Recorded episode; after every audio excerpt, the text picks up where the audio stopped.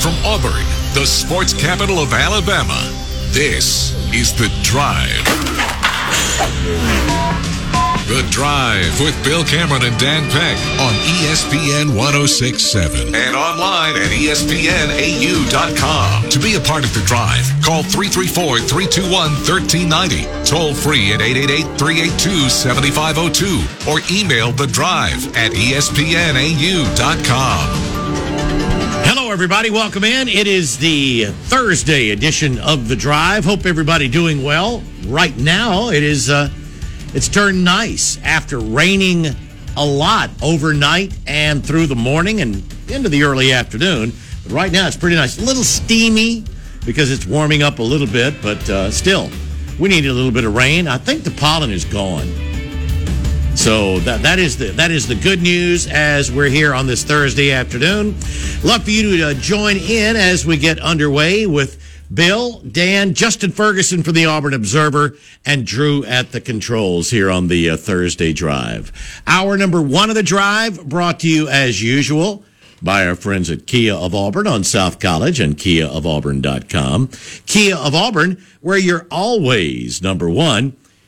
And they're also the sponsor of our hotline, where you can join us with your uh, thoughts, questions, comments by calling 334 321 1390. You can also text the show 334-564-1840 on the drive text box presented by our friends at Southeastern Industrial Contractors. They also sponsor the podcast, which is available however you listen to podcasts. Search your favorite podcasting platform for the drive with Bill Cameron or uh, search for uh, the podcast center on espnau.com or radioalabama.net. That's all presented by Southeastern Industrial Contractors. Now that's Dan. I'm Bill. I mentioned uh, Justin Ferguson from the Auburn Observer here in the studio. Uh, Justin, how you doing, man? Doing well, doing well. I had to swim here uh, today, and then it looks like it never even rained right Yeah. now. So that's Well, that's spring. fun. Yeah, that's, that's sort of the way it is a lot of the time in the spring. Absolutely, but yeah, doing good. Uh, busy, uh, you know, busy last few Yeah, weeks. there's, there's still a little bit going on. There's things going on right now. It's going to crank back up even more this weekend, Oh, yeah. and uh, yeah, it'll be a it'll be interesting next few weeks. I mean, I love. I love the fact this is the first week of the true off season for me since I cover just football and men's basketball. Mm-hmm. Yet there was a lot of stuff to talk about, and then the next few weeks. Oh. Here we a go, of a portaling. Oh yeah, it's gonna be a, it's gonna be a lot. It's gonna be a lot of fun, and uh, I'm just glad the portal exists because it makes uh, makes our jobs a lot easier Well, this time of year. And it also makes it easier. I mean, you're not going to be caught as much by surprise. Players can decide that they're leaving a program, but uh, now it's much more likely that they're going to be making that announcement during one of the portal windows. And we're in a basketball portal window that goes through May 11th, and we're about to be in the second football portal window, which will start on Saturday. Yeah, and it goes. That one's a lot shorter, so it's going to be a lot more condensed and and pretty uh, fast and furious there uh, for Auburn. So I mean, Hugh Freeze did not hide it after the eight A game. He didn't hide it at any point during spring practices. They feel like they will go into the portal and go get folks. They're looking to get better. Uh, yeah, if if if you fit if you fit the if if you fit the culture as he says, and if you uh, can make your team make our team better, um, you know, Hugh Freeze says, "Come on, come on down to Auburn." And the flip side of that is that people probably need to brace for the possibility that people that, that players who signed with Auburn in 2019 and 2020 and 2021, 2022 who maybe don't factor into the plans for Hugh Freeze, guys who are currently on the roster, Yeah. players whose potential have room. Yeah, we, we've talked about the potential of some of those players. You know, and again, not naming names, but just I, I would anticipate that some guys who signed to play in the previous regimes are. You know, if, if they don't like their chances in 2023 or moving forward beyond 2023, they could go into the portal and decide to uh, to, to explore uh, their opportunities elsewhere. And, and I would anticipate maybe some of the upperclassmen you'd be, you'd be expecting, maybe an upperclassman or two you're not expecting. Uh, yeah, that's one thing uh, that I think a lot of folks are penciling in or, or marking through, going, this guy, this guy, this guy. There will invariably be somebody who people go, what? Mm-hmm. Uh, that's, Yeah, ju- that's just the way it is everywhere. I'm interested to see if someone that we would say like right now is in line for playing time is gonna is gonna Oh, end up like someone someone that Yeah. we would think Yep. is I sure, I sure wouldn't bet against that. No, I wouldn't either. yeah. I mean because because The only reason I would be a little bit surprised to see someone who is closer to the top of the depth chart right now Mm-hmm. uh, decide to go into the transfer portal is because so many of the decisions made in December seemingly have to do with where you sit on the depth chart and, and where you. Now, there, there are exceptions to that. I mean, Auburn has signed some players that were in excellent position on the depth chart at their previous schools and went into the portal anyway because they wanted to take a step up. I would anticipate that the vast majority of Auburn's attrition or Auburn's defections or whatever are going to be players that Yeah. don't Yeah, look like they're in line for a lot of playing time. But other things can factor in, and, and you, you don't know exactly uh, what what is uh, you know what what a player is prioritizing. And so yes, there could be somebody who is in good position on the Bill Cameron Yeah. depth chart at the moment who decides you know they're they're going to go into the transfer portal anyway. That, that's that's what I'm interested to see is is how many players that fit that description Auburn loses uh, before the end of the month. Yeah, and I also think that you know, like like I said, it's such a smaller window that you're going to see a lot of these decisions have to be made quick. Now you could you have to be in it by then, Like, Right. You don't. You don't, have to make a decision, but but yeah, that's something that I said yesterday when we were talking with uh, with Jason Caldwell.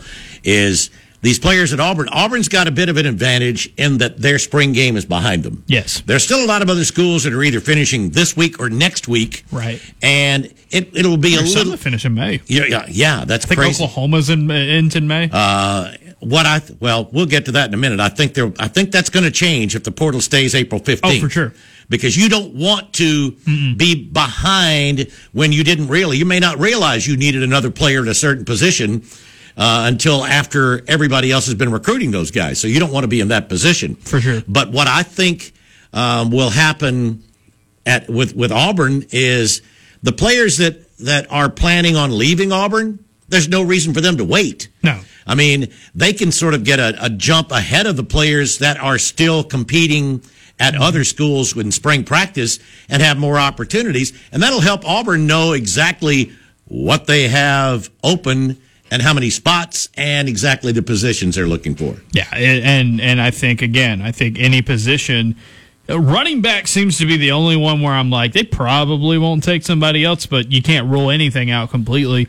Um, That's assuming all the current running backs stay. Right, Which, exactly. which, which would Exactly. be another thing to wonder about because you got five scholarship running backs with Sure. Jeremiah Cobb, and that's a position where even with your best, you know, even with your best effort, Yeah, it's hard to play more than three. and and really run- play more run- than running backs have shorter college football careers in general. I, I could see, you know, that, that's that's Mm-hmm. Yeah. a position where I'm, I'm wondering if if uh, if Auburn can keep that room intact. yeah, and so it, it, there's going to be attrition. There is going to be movement, but I do think Auburn is in a pretty good position to get better. Um, there's a couple of spots where I think there's like a clear need quarterback. Um, if they can if they can find one that can help you win this year, you go out and get them. Um, and then edge rusher. I Right. mean, you definitely need edge rushers. And then like then you can just start seeing like pick and choose. Like you know you won't die if you don't don't have a quarterback or if you don't have a new receiver, but you would like to have both of them if you can get one. Oh, yeah, ones who yeah. come in and upgrade your roster. And I feel like that's seems pretty like much they'd, everywhere. they'd want a they'd want a guard maybe to complete Want another the- experienced interior offensive lineman? If you could get an experienced corner, oh, or another great- or another tackle to Yeah. help to help you out with your experience, even if they don't beat out a Gunnar Britton or a Dylan Wade. I mean, that might be a situation where you could go into the transfer portal and get a guy who might have two or three years of eligibility left. Mm. What's but crazy- played a little bit of college ball. What's crazy about Auburn potentially going out and adding a guard, especially if they had a starter uh, on the interior offensive line. I mean, it, it's it's a real indictment of. I mean, you've already seen it with the offensive line that Hugh Freeze inherited a couple of months ago. But I mean, the thought that Auburn goes out and brings in four offensive linemen from outside the program to start in 2023. I mean, that is a. I wonder how many Power Five schools will have three offensive linemen starting for them that weren't on last year's roster in 2023. If you I think push, LSU came close if you, to that last if you year. push that, yeah, yeah, Brian Kelly did show up and, and start making big changes on the offensive Oh, yeah. line. We, we've seen it. Remember and they won the SEC West. they They started. won the Yeah, West. they started two freshmen and a transfer. Yeah. on the offensive line. right? Yeah, two two of the yeah there were there were Four, two true four. freshmen. Well, involved, but- I had, t- I had said this, Dan. Like Auburn's the first team to get three offensive line transfers that were four star or better um, in the portal era, according to two four seven. Like no one has ever been able to remake their offensive line to this as degree. completely as right Yeah, as Auburn, as Auburn. and to have a uh, have a potential where you could bring in somebody else, whether it's guard or tackle, a guy you could bring in and be on the two deep. May, may not be a starter, but at least somebody you can bring in and put on the two deep for the fall. I mean, that's something like again is unprecedented. Yeah, I wonder. I wonder how many Power Five programs could offer as much playing time to to tackles and centers as as Auburn could going into this season because a lot of other places had someone well- with, with experience or right, uh, but o- offer offer playing time at a place that actually thinks that they could win a game or two. Right, place- because there might be there might be a place or two that could offer playing time because they're just terrible.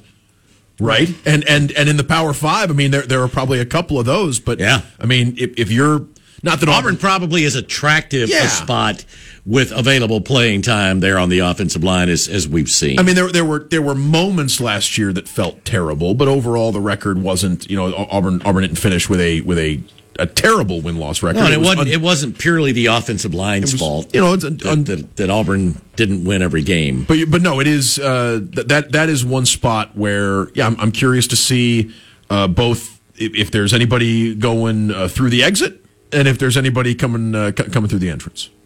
I think there will be both. So uh, Yeah, I mean, it's just you're at a point where you're gonna have some older guys who weren't recruited by this staff on that depth chart. Who, I mean, not only did they get passed up by transfers, which is natural, but like there's a true freshman who might be beating out a lot of guys on that offensive line, and I think that's just kind of where they stand at the at the position. And also, you got to keep in mind, I, I feel the same way about defensive back as well. You have a bunch of guys coming in or have already come in. You know that not only did Auburn get transfers on the offensive line this spring or this offseason, but they got a big offensive line class out of high school for the first time in a while. Mm-hmm. Defensive back is even bigger. I mean, there's some guys. There are some guys, especially that safety in that safety room for Auburn at defensive back that probably aren't going to be starters this year and might have to fight pretty hard to be in the two deep, knowing good and well that there's guys like Terrence Love and Sylvester Smith and like there there's a there's a good crop of guys. There it's not all just cornerbacks. They need cornerbacks Oh, yeah. to come in. But it's all it's not all just corners that are coming in that are going to be the guys that this staff wanted and are going to be pushing for playing time early in their career. So you might have a couple of guys in this. That, like that's the group that I think you know, they have 19 defensive backs or 18, depending. You know, the the word is that J.C. Hart's going to play on offense, but um, it's like 18 or 19 defensive backs, and it's like you can never have too many DBs. But that's a lot, and and, and not all of those guys are brand new and are just going to be happy to have, be on the you can roster. never have too many. It's rare to have 19. It's Yeah. also rare to Right. have you know, one one fourth But, of your but you looked it up scholarship this year and it's like, well, they kind of needed it because a lot of those guys are not going to be here next year. Yeah, I mean, well, you you you had DJ and Nehemiah decide to come back. You've got you've got quite a few guys who are in their last year. Mm-hmm. So Yeah. you, you need you need some other players. Uh, you know, Jalen Simpson as well. I mean, like that. that there's a lot of those dudes who are not going to be playing college Mm-hmm. football next year. So you needed to load up as, as freshmen. However, what does that mean for the folks kind of in the middle, in, in, in the in between phase of that? And I, that's where it's that's where it's going to get really interesting. For me. By by my count, here are the players from the class of 2020 that are still on the Auburn roster at the moment. Working my way from the bottom of the recruiting list. I mean, I could list everybody. You can just tell me if they're if they're still here now. Chayil Garnett, not Gone. not here anymore. no, no, he's Gone. been gone. Jeremiah Wright is uh, is still there. See here, Marquise Burks, Elijah Canion, Uh, Dan- Burks, Burks, ex- his eligibility Burks- yeah, he was a junior He was a JUCO, yeah. um, Elijah Canion, Dan, Daniel Foster Allen, Gone. Uh, Tate Johnson still there, Still Yes, there. So that's two. Uh, Brendan Coffee, Gone. Avery Jernigan, who Gone. just got a Avery Jernigan just got a job, I think, coaching high Yes, school, high school sure did. football. Shout out, shout out to Avery Jernigan uh, back back home. Uh, Killian Zier, Gone. Uh, Romello Height, Gone. Marco Domio, Gone. Brandon Frazier still there. Still that's there. that's that's three. Uh, Cam Riley gets you to there. four. Uh, Dre Butler's gone. Gone. Desmond Tisdale's A lot gone. of junior college guys Yeah. in that class. Desmond Tisdale, uh, JJ Pegues, Gone. Malcolm Johnson Jr. still here. Still here. Um, Chris Thompson, Gone. Eric Reed, Gone. Ladarius Tennison, Gone. JJ Evans, Gone. Zave Capers, Gone. Kobe Hudson, Gone. Jay Hardy, Gone. Wesley Steiner, Still here. He's Still still, here? here. projected starter right now. That's six. Zykeivous, Walker. Still here. Back here. and Seven. then and Tank Bigsby. Seven. gone to the NFL. All right, so seven of twenty-seven is the is the mm-hmm. number I've got from the from the from the eighth ranked recruiting class nationally in 2020. That's that's what you. A- And a handful of those guys were JUCO players that you know mm-hmm. expired their eligibility, like, Right. did their did their they job. played. They played as long as they could. Tank, you know, Tank is obviously a home run because not only does he come in as a highly rated recruit, but he plays three years and goes to the NFL early. But that's more than half of that class were dudes that did that were high school guys that did not stick around here. Can't And so- imagine. I can't imagine we got very many 19s still still around. Jalen Simpson. Well, you got to remember with COVID, you Right. could. I mean, you got Z- Z- Zion. wasn't Zion and J- and Jalen Javarius. and Javarius. right Tyler Fromm. So actually, you got you got a decent and number. Luke Deal Nehemiah. and yeah, I was So gonna- I'm you- wrong. you're going to have more from that class than you had from the from the following. That class. was the that was the Bo and Owen class. Yeah, Right. that's right. Yeah, and I mean, again, Owen, another example, a guy who just played here and left. Yeah. So actually the retention rate 20 from that class. 20, 20 was hard for, for a number of reasons. I mean, Yep. you got to keep in mind when those guys signed and came in, the whole world was upside down, and that whole season was not normal. And then the coaching staff that brought them in were quickly fired. Most Yeah, you of didn't them. have a spring practice. But a lot, but a lot of those, you know, 21 is the recruiting class that I think would be more impacted by COVID than 20 because the 20, the, the class of 2020 had already signed, had been recruited and Yeah, signed. like they that- just didn't get to have spring ball. I I 20 think 20 was more impacted when they got here. 21 was more impacted in the recruitment. right. 21 and Especially- 20, 21 Yeah, and had to recruit 22. I mean, 21, I mean, 21 was a 21 was a class that just didn't. I mean, there wasn't a whole lot to it. Yeah, you got no some face good- to face. You got some good dudes out of it. Jarquez Hunter being one of them. Um, but yeah, it's like that was a transitional class between two staffs during COVID, and it was just. Uh, I mean, it was a big step back from where Auburn was, and and that's going to take a while to kind of build back from. And if you're wondering why, among the reasons why Auburn is as active in the portal as they've been, you, you go and you look at where where the class of 19 and the class of 20 and the class of Look at the look at the classes of, of twenty you, want to go to yeah you want to yeah, go, you wanna that, go that's that's one where you're going to see. You got- one, we got one more list in us before the segment's over. All right, how about Caden? Well, I'll tell you what. Let's Okay. we'll, we'll get we'll get to break and we'll come back and look at that because yeah, it is. It's coming up, getting closer to 420. So we'll uh, get to our first break here. Love for you to join in 334-321-1390. Just underway here on the Thursday drive. Drive continues. Continues. Continues. The drive with Bill Cameron and Dan Peck on ESPN 1067. Online at ESPNAU.com. To be a part of the drive, call 334 321 1390. Toll free at 888 382 7502 or email the drive at ESPNAU.com. Welcome back into the drive here on this Thursday afternoon. Bill, Dan, Justin Ferguson from the Auburn Observer. And uh, Dan was uh, looking back at signing classes. You looked at the 19 and 20 classes. Well, you didn't finish the 19. Yeah, we no, class. no, we, we we talked a little bit about the 19 class. The the, the 20 class is the one, and the uh, let's see here. Yeah, no, let's get into 19. Yeah, 'cause- yeah, you- did the 20 class 20, first, yeah. right? I listed 20, and, Yeah, and there there's were seven players left from the 20 class. And the, the the ones that I wanted to get into were 21 and 22 because those are the Mm-hmm. ones where you get into like there there is just like let, let's look at 21 because Well, go ahead. Go ahead and go back to 19, Okay. and we'll just see. I mean, because that gives you the the most experienced guys that have been here the longest. Auburn has some other upperclassmen that have transferred in. All right, so Auburn signed 21 kids out of, uh, I mean, to sign 21 in the class, which I think includes junior college players, and then you have three transfers. The transfers were Zach Farrar, Michael Cohn, and J.J. Wilson. Um, of, Wow. of, of the three, um, yeah, JJ was uh, what the, the the linebacker that switched over to fullback tight end. Tight end. uh, you know, com- coming over from Arizona State. Michael Cohen was like a walk on. I, yeah, I, I, It was a PWO. And and Zach and and I mean those those are names. It's like oh, not quite the impact that the I think Auburn's going to get out of the transfers this time. I do remember quite a bit about Zach Farrar, though, right? Baseball I player, do. baseball player, played at Oklahoma. We were excited that Auburn was getting an Oklahoma yeah, wide receiver. big big receiver. That didn't didn't work out, uh, you know, at, at Auburn. Uh, all the best to Zach Farrar. All right, so the the signees from 19, you got Cam Brown still here. No. Uh, no, he, in the he just- portal, you're as a matter right, of you're fact, right, you're right. Chattanooga. He Chattanooga. Oh, did he- was- did he announce? Okay. announced he's uh, going to Chattanooga. play. I knew he was. I knew he was in the portal, but he'd built, Right. you know, most re- yeah, the he's most the recent first roster of the he'd been. two. Desmond Tisdale, who you mentioned a while ago from the 2020 class, is also the other linebacker who went in the portal during the spring, All right, so so or announced he's going into the portal. Cam Brown, Mm-hmm. OC Brothers, Gone. Luke Deal, Still here. Kamar Bell, Gone.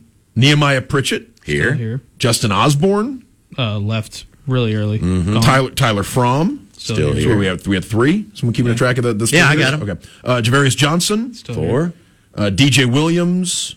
Uh, running back transferred, gone. left. Uh, he's now on his like fourth school or Yeah, something. Colby Wooden, Uh, stayed all stayed all four played, years. yeah, played played a, uh, a good solid Auburn career. Jalen Simpson, Five. still here. Uh, Jashawn Sheffield, Uh, did not make it very long. Gone. Cam Kelly, Gone. Uh, never got to campus. Yeah. never got to campus yet. Uh, Derick Hall had a celebrated Auburn Out- career. Outstanding. Uh, Keandre Jones uh, pl- played a couple years at Auburn, and ended up transferring. Uh, yeah, this past year. So not gone now. Zion Puckett, At Here. six. Jaron Handy, Gone. Mark Anthony Richards. We Gone. we used to debate whether or not he was real because you'd hear about Mm-hmm. you'd hear about how good he looked in practice and he'd never see the field. Uh, Charles Moore, Gone. Bo Nix, Gone. Owen Pappoe. Uh, stayed stayed the distance. So that's what Six. You got six. So from- six, Six six, still- from 19, seven from 20. You got six still here and like three or four from 19 that, That like finish up their played their careers. careers, played their full careers here, right? and then twenty one and twenty two, which is you guys were talking about. Th- those are the Yeah. years where you. I mean, it's, it's 21 especially had to be all done remotely, remote recruiting. Well, not just you know. that, but I mean, 21 was the year where I mean, even even as the Harsin era was continuing, you saw players that had signed to play for Auburn because some of those players in 21 had been recruited by Gus Malzahn and then decided to come and fulfill their commitment after Malzahn. Right, Malzahn. those was guys signed Jarquez with uh, Kevin Steele, in the, e- either Kevin Steele in December or then came in late. And Jarquez was a commitment, and it uh, was was you know recruited and and re-signed. There were a couple of guys like that, but yeah, go through the All twenty-one. right, so class. nine transfers signed with Auburn in uh, in 19, or this is 21. Uh, nine transfers signed with Auburn in 21. Uh, they're actually they're not all gone. Marcus Harris is still here. T.J. Finley's still here. Uh, but you got nine transfers: Demetris Robertson, Jordan Ingram, T.J. Finley, Marcus Harris, Donovan Kaufman, by Darius Knighton, Tony Fair, Drayshawn Miller, and Eku Leota. So you got three of those. Three of those here. A couple of others finished their careers here. All right, and then in your of the of the 18 enrollees that Auburn signed, you've got Caden Bridges, To here. Armani Diamond, Gone. Ro Torrance, Gone. Kamal Hadden, Gone. Joko Willis, Gone. Jarquez Hunter, Here. Ian Matthews, Gone. Garner Langlow, Here. Colby Smith, Here. Landon King, Here. Tabichia Coley, Still here. Hal Presley, Gone. Marquise Robinson, Gone. Chick Dawson, Still here. Demetrius Davis, Gone. Amari Harvey, Gone. Lee Hunter, Gone. Dylan Brooks. Still here. All right, that is only eight. Of your and of 21? those eight, how many have played a significant role? Jarquez. And I mean, if you factor in the transfers, you could say that Donovan Yeah, I'm Kaufman just saying. and Marcus of- Harris. But of the, of have, you're right, of the, Yeah. but of the signees, Jarquez, and he hasn't been a starter, but he has played a significant Yeah. role. I mean, Kate, Caden Bridges saw the field last Cade year. Bridges. Cade Bridges cracked the two deep. Yeah. Yeah. Caden he Brid- played, Chick, yeah. Chick Dawson had moments on the two deep in his, but not, not mm, Not- really. not I mean, really. I mean, if he's he had hasn't- what? he hasn't- He's he hasn't really played Has in he had one catch, Yeah, one or two catches in in his career? I mean, you have a lot of guys who have been on the depth chart, but not many have played. And I don't know that. I don't know that there's one that's ever started a game. I think Chick Dawson has a career start, doesn't he? Dawson would be my guess. Maybe. Bridges or Dawson would maybe Well, have a career if- a career if- start. well, Bridges has not started. Bridges Bridges didn't have a start. if if Tavares Dawson has started, he still didn't catch a pass in the game that he started. right. I mean, no, but so I mean, that's that's something that is very disappointing when you look at an entire class from just a couple of years ago, and it's not like you've been so deep and so strong that oh, that's the reason these guys haven't played. Right. There are a lot of players on milk cartons, right? There are a lot of guys Yeah. that, you know, what have you seen or heard from? And a lot of them chose to leave. Some of them are, are still working their way through the depth chart. Sure. But those, those, It's not to say that they won't of those eight that there won't be more contributors. It's just disappointing that there haven't been more to this point. those three classes and probably 22, right, are, are the ones where there's been, and, and it's so that's six, seven, and eight of signees, just twenty-one. 21 of, of a class that probably had about 60 You know, all You had told. 27, 21, and 18. Yeah, I mean, may, maybe Yeah. even. I mean, near, nearly, nearly 67. 80 something. 21 of Yeah. 67. I mean, you get into yeah between, between like sixty and eighty at that point. I mean, it's, Yeah. it's a it's a big number, and you have you know fewer than fewer than thirty still. And a few of them have finished their eligibility, but I'd say that's probably fewer than 10. So you're still under 50% right. of the uh, the players you signed. Now it is days of the transfer portal and NI. I mean, you're you're you're looking at turnover everywhere. You know what else is striking about those three classes? How few, and I know I'm not the first one to make that point. How few offensive linemen. You're Oh, talking yeah, in that in that no in those in those three classes. Maybe said the name of like five offensive linemen in in three in three full recruiting classes for Auburn, featuring two coaches. Right. I mean, so I mean, it's it's uh, that that is a. Uh, it's another reason why Auburn, you know, we were talking about the playing time Auburn could offer, you know, on on, on the trail. I mean, that, that's an, another reason is because uh, you know so, some of the uh, some of the bills came due uh, for, for Auburn in, in, in recruiting over the last couple of years. Yep. We'll get to our bottom of the hour break. Love for you to join in. Anything on your mind, sports wise. We're just a quarter of the way through here on the Thursday Drive.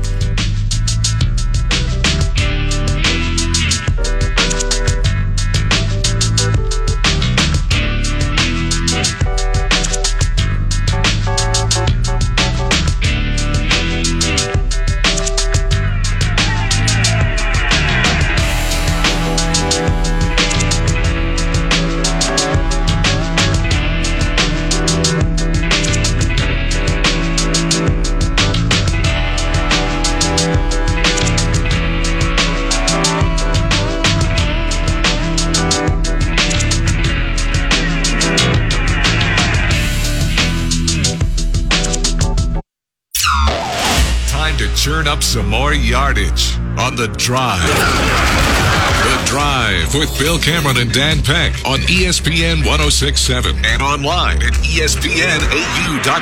To be a part of the drive, call 334 321 1390. Toll free at 888 382 7502 or email the drive at ESPNAU.com. Welcome back into the drive here on this Thursday afternoon. Bill, Dan, Justin Ferguson from the Auburn Observer, and Justin, while we while we got a minute, talk a little bit about all the things that uh, you've got going there at the Observer and how folks can uh, uh, can can get it if they're not. Big week, big week at the Observer, from what I understand. Yeah, Dan, uh, Dan's got a Dan. What do you, Dan? Do you want to do this spot? well, you know, so I want to let you set it up, and then I'll jump in. I'll jump in when I need to. But Yeah. So uh, yeah, this was a big week uh, for for the Observer. We have a lot of stuff going on. Uh, I did uh, my annual thing that I do after spring practice is where I write about every single player on offense and defense, scholar, uh, every scholarship player. So it's kind of a paragraph on each of them. So if you want to run down everybody coming out of spring ball, you can check that out at the Observer. Also did a full Denver Jones breakdown because I'm, I'm sure we'll talk about that um, here uh, shortly. But yeah.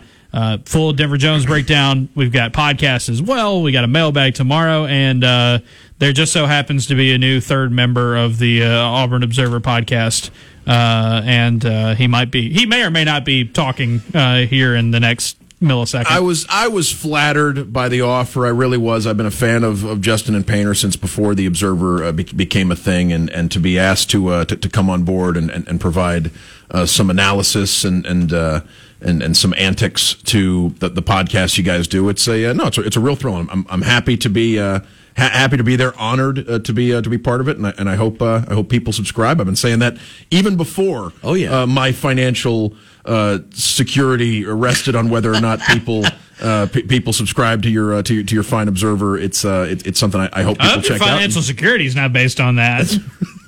Well, That's what I'm he living, said. I'm living dangerously here, Justin. So You're living real dangerously if you're relying on me. that's right. So no, it's uh, it's it's re- it's been really it's been really cool, and, and I'm looking forward to uh, uh to, to Yeah. some of the exciting stuff we got planned before the uh, before the season starts. Yep, yep. We've got a lot of stuff in the works. So auburnobserver.com, sign up. $6 a month or $60 a year. You get all of our newsletters, all of our podcasts on Auburn football and men's basketball sent to your email inbox, 6 a.m. Central Time, most weekdays, and we've got we've got a lot of stuff. Uh, also, to uh, we've got the football roster tracker and the basketball roster tracker that will continue to be updated throughout portal season for both sports. So keep track of all that, there. That is that is definitely something uh, that that will be worth watching, no question about it. All right, we talked uh, we talked a good bit of football here in the first half hour or so of the show. You mentioned Denver Jones, Auburn's first big pickup from the transfer portal. They've got some spots available. Before we talk about those, though, tell us uh, your thoughts on the addition of Denver Jones. I, incredible pickup for Auburn. I think it's it's. I wrote about it this week. I think if you could have built somebody in a lab and say this is what Auburn needs first and foremost in the transfer portal, I think that guy would have looked a lot like Denver Jones. Twenty points a game last season at FIU. Only twenty six players in the country averaged uh, 20 or more points a game last season. Uh, great three level score. This is a guy who gets to the free throw line, converts at a high rate from the free throw line. Awesome, one of the best mid range jumpers in the entire country last year. Uh, I think his his his work off the dribble uh, specifically is something that Auburn just really didn't have a ton mm-hmm. of this past year. Also, a great three point weapon. Um, I think his average was 36, 37 percent last year, but over 40% on catch and shoot threes last season. Um, just a gifted all around uh, scorer. Uh, can do a lot of things on the on the offensive end of the floor, and at six four, um, can give you some can give you some real stuff on the defensive end. Um, his his his steal rates be like a couple steals a game, which will help you out. I think he's going to give you more length, more height in the backcourt to to give you stuff that Auburn just really hadn't had the last couple of seasons from their two guards, and uh, man, he's he he is he's going to be a very very worthwhile addition to the team, and also the fact for Auburn that you beat out Alabama for him, you beat out LSU for him, some other really mm-hmm. good programs.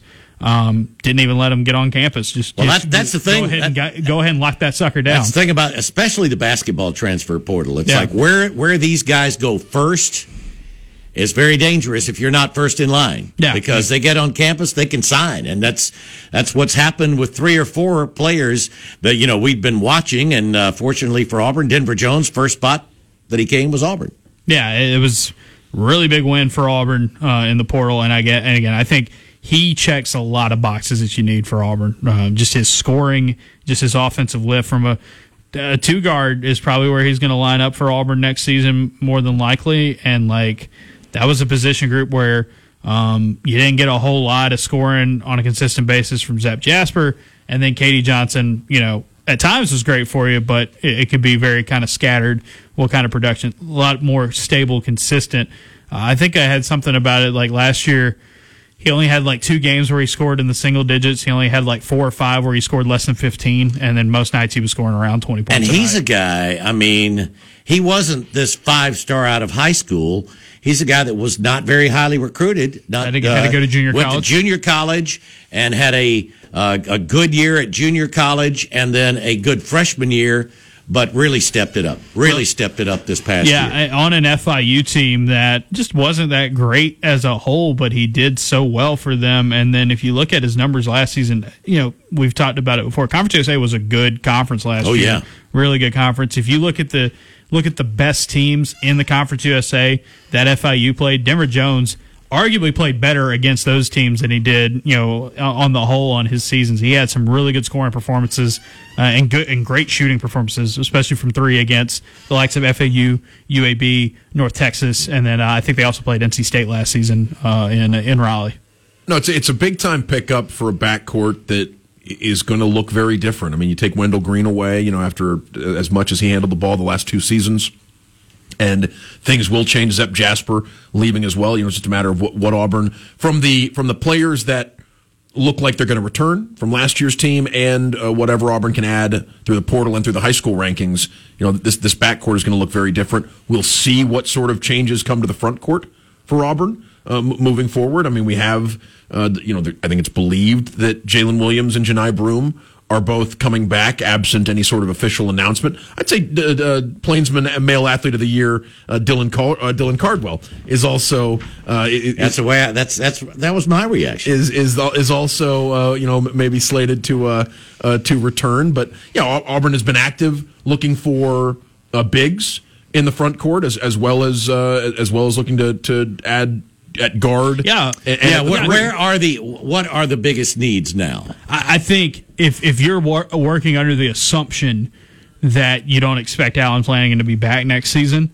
Um, you need a wing. You need a you need a guy that can play the three forty. Matthew Cleveland is now the Oh, he's got to be Top top of the list. Yeah. There's no question. And Everybody wants Hey, him. yeah, that's the thing. Is this going to be a fight to get him? Where will he visit first? That Auburn would love for it to be them. You're not kidding. Um, and, and if you Matthew Cleveland, for those of you who don't know, six man of the year in the ACC last year or two seasons ago, this past year, awesome on a very bad Florida State Be- team. best player on the Florida State team. I mean, he doubled his three point shooting percentage. He struggled shooting threes as a freshman. Shot 35% this past year. Five star out of high school.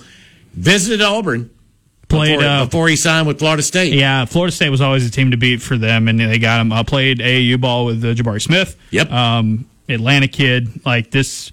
He, Yeah, it he was the number was like the number three player in, in Georgia. The big one year. for him is is that he is a he's a good scorer. Um, you know, a guy and that, he's an outstanding rebounder he's a phenomenal passer rebounder. too. Yeah, great rebounder, great passer for guy who's six seven and Averaged so- almost seven and a half rebounds a game this past year. Yeah, at, one of- at six seven. one of the better rebounders you're going to find anywhere, especially from wing position. And again, like you said, if you if you lose Allen Flanigan, uh, one of Allen's great values was the fact that he rebounded his tail off in a lot of games for a, for a wing. So I think that is your top priority. You know, Devin Cambridge uh, reportedly going to make a visit to Auburn next year uh, or next week. Uh, I hope he I hope he uh, gets to know the campus because he probably probably isn't very familiar with it at this point. But uh, Yeah, Bucky's now. yeah, there's a Bucky's now. He can go see. He can go check out. But uh, yeah, no, this is uh, uh, that that is the position group that you have to look at. I mean, Kario Oquendo could kind of slot in there to help you out some. Um, more of a two Yeah, three a than a two, two that could be a three be a as three. opposed to a three four. yeah, exactly. So I think that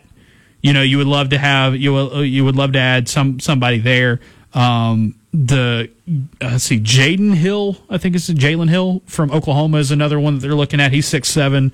Um, started the last couple seasons for the Sooners. Might as well mention the uh, blast from the past who's coming coming back to Devin. visit. Yep. Yeah, Devin. So it's uh it was a really uh, that's you know that's the position group where you see Auburn get a lot of.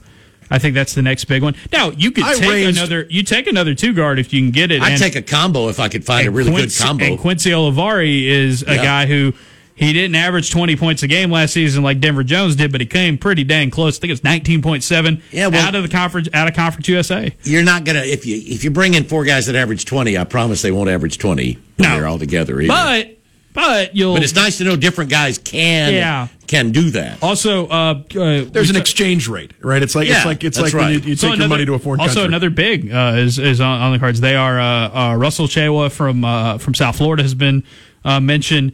Um, he was one of the better rebounders in the country the, the, the last couple seasons at South Florida. Started his career at uh, Texas Tech, um, so he has played some some big time college basketball in the past. And then uh, uh, the Middlebrooks kid from uh, Clemson is another one. Hasn't started very much in his career. Um, has a couple of years of eligibility remaining. His his rebounding per 40 minutes, I think, is the big stat for him for a guy who just hasn't played a ton, but would give you some rebounding and size um, to to help you out in an area where you didn't have it last year. So I think it's I think it's wing. I think it's somebody can give you some rebounding help. Uh, and then if you can add another bucket getter in your backcourt, I think that's I think you're you're sitting pretty pretty well for this for this roster moving forward. And Auburn's got at least four spots. Yes, they got plenty of room. They got plenty of room, and again, you get thirteen. You're back to the full 13 this year. You don't play thirteen in your. Mm-hmm. Yeah, I don't know that they have to get to 13, but it's nice to know you've got those spots available. And that's And if if, that's like- if Allen doesn't come back. If Allen Allen does, if I mean that's if Allen comes back. Yeah. Allen doesn't come back, you got five spots. and you can fill in your needs, and then you get to the end, and, and you look at a guy like a, like a Lior Berman if he decides to come back, or another one of Mm-hmm. your walk-ons, and reward them with it. I mean, you're not going to play 13 deep, so use the scholarship if you have it, and so that might be the situation there. But yeah, plenty of room, uh, and. Uh, uh, Olivar, Auburn's in the top four for Olivari. Sounds like Auburn's in the top four ish for Oquendo. Well, definitely for Oquendo. Yep. Devin Cambridge also in that mix. We will see what the what the Matthew Cleveland. I'd be surprised if Auburn's not very much in the mix. I know that some Florida State folks that's their first thought. Yeah, one one of the Auburn. I think it was one of the Florida State at, at one of the subscription services. Yeah. Mm-hmm. one of the guys covering Florida State. As had- soon as had it was had announced, Auburn he said, favorite. Yeah. Yeah, he said he was, he thought he was heading to Auburn. I don't That would know. be huge. I don't know that he took uh, at least according to.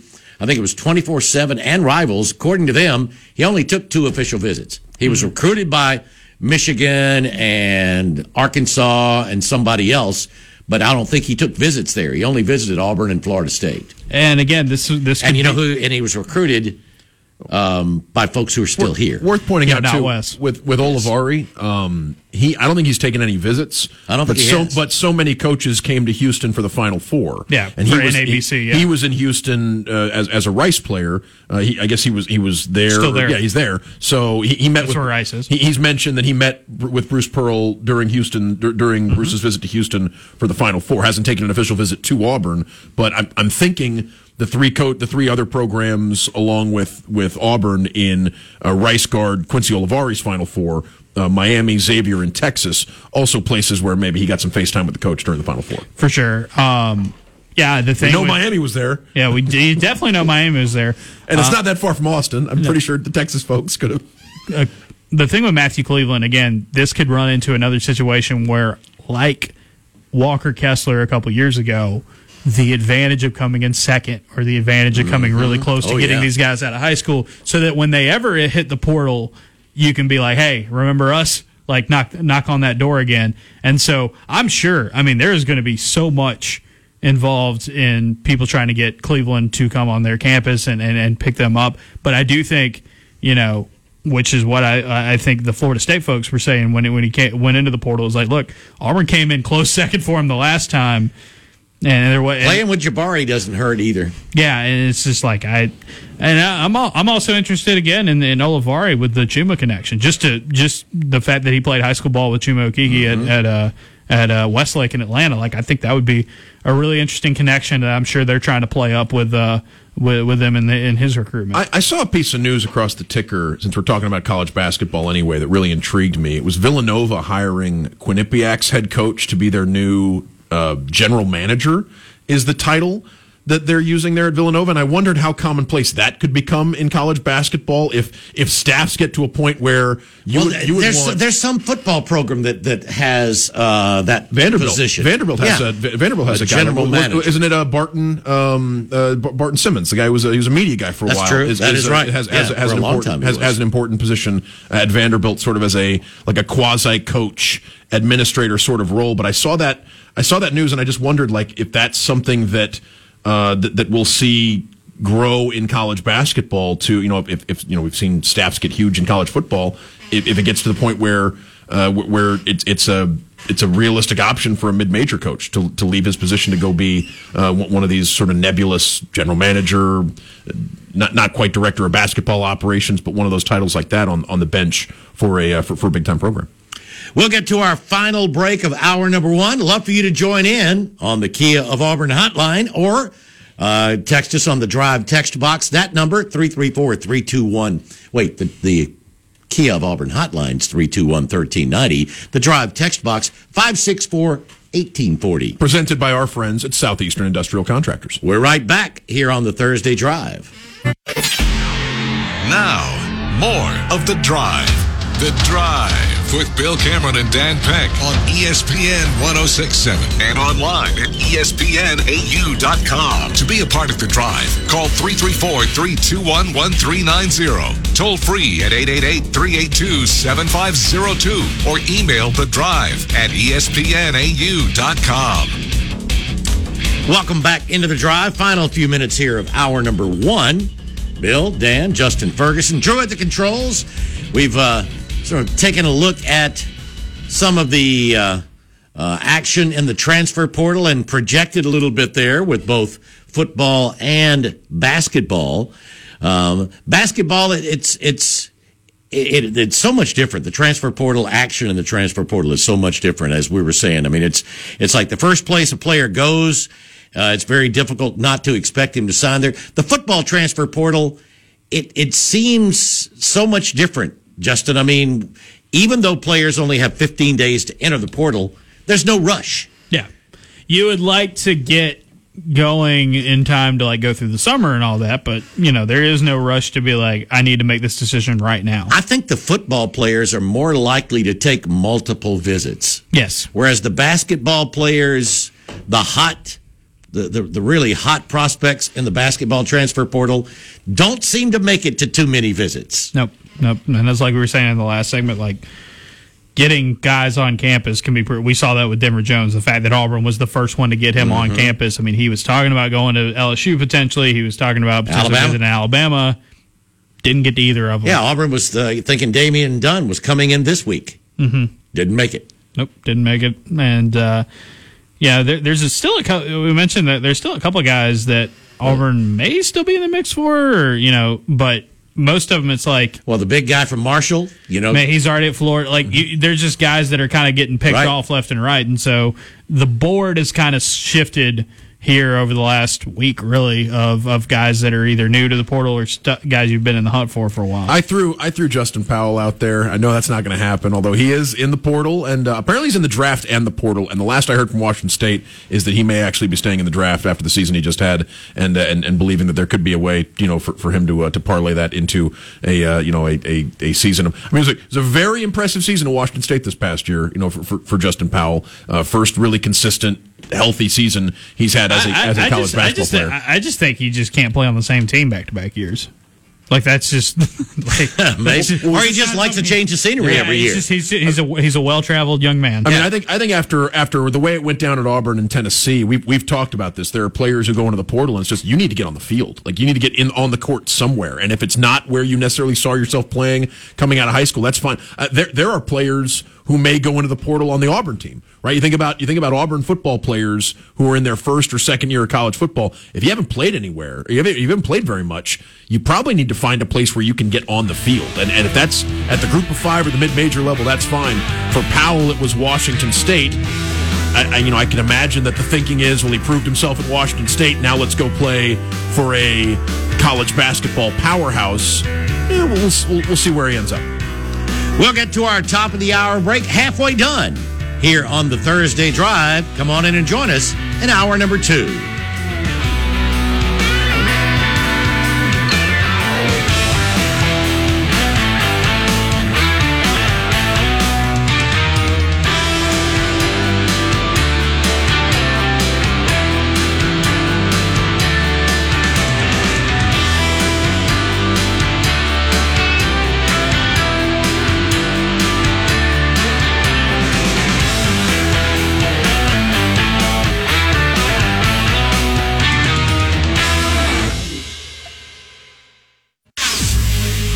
ESPN 1067, WGZZ HD3 Waverly, and W294AR Auburn Opelika.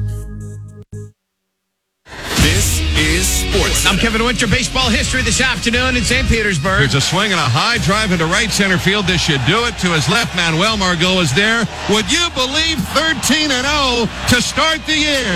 The Tampa Bay Rays have swept the Boston Red Sox four in a row, and they tie a major league record by starting the new season 13 wins in a row. Andy Freed with the call. WDAE. The Rays 9-3 win over the Red Sox means they are now the third team in the modern era of baseball baseball to start a season 13 0. Tampa gets it done thanks to a seven run fifth. They now join the 1987 Milwaukee Brewers, the 1982 Atlanta Braves as the only team since 1900 to win each of their first 13 games. Also today, Adley Rutschman, solo shot, bottom of the ninth. Orioles walk off the A's 8 7. Story we've been following on SportsCenter from ESPN's Adam Schefter. Washington Commanders owner Dan and Tanya Snyder have reached a preliminary agreement to sell the team to a group led by Josh Harris, who co owns the 76ers and the Devils. The sale price, $6.05 billion. The deal is non exclusive, fully financed. However, it is not signed yet.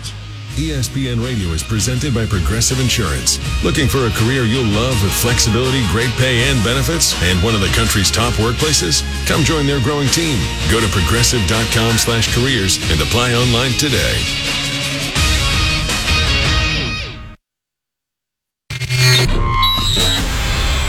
Live from Auburn, the sports capital of Alabama, this is The Drive. The Drive with Bill Cameron and Dan Peck on ESPN 1067 and online at ESPNAU.com. To be a part of The Drive, call 334 321 1390, toll free at 888 382 7502, or email The Drive at ESPNAU.com.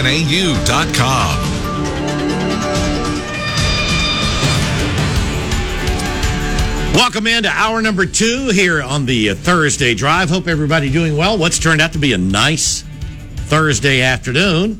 Bill, Dan, Justin Ferguson from the Auburn Observer, and Drew at the controls here for hour number two of the Thursday Drive, which is brought to you by the good folks at the Orthopedic Clinic, East Alabama's go-to center for orthopedic care, with locations in Auburn and Opelika on the web at orthoclinic.com. And we'd love to hear from you. You can join us on the Kia of Auburn hotline.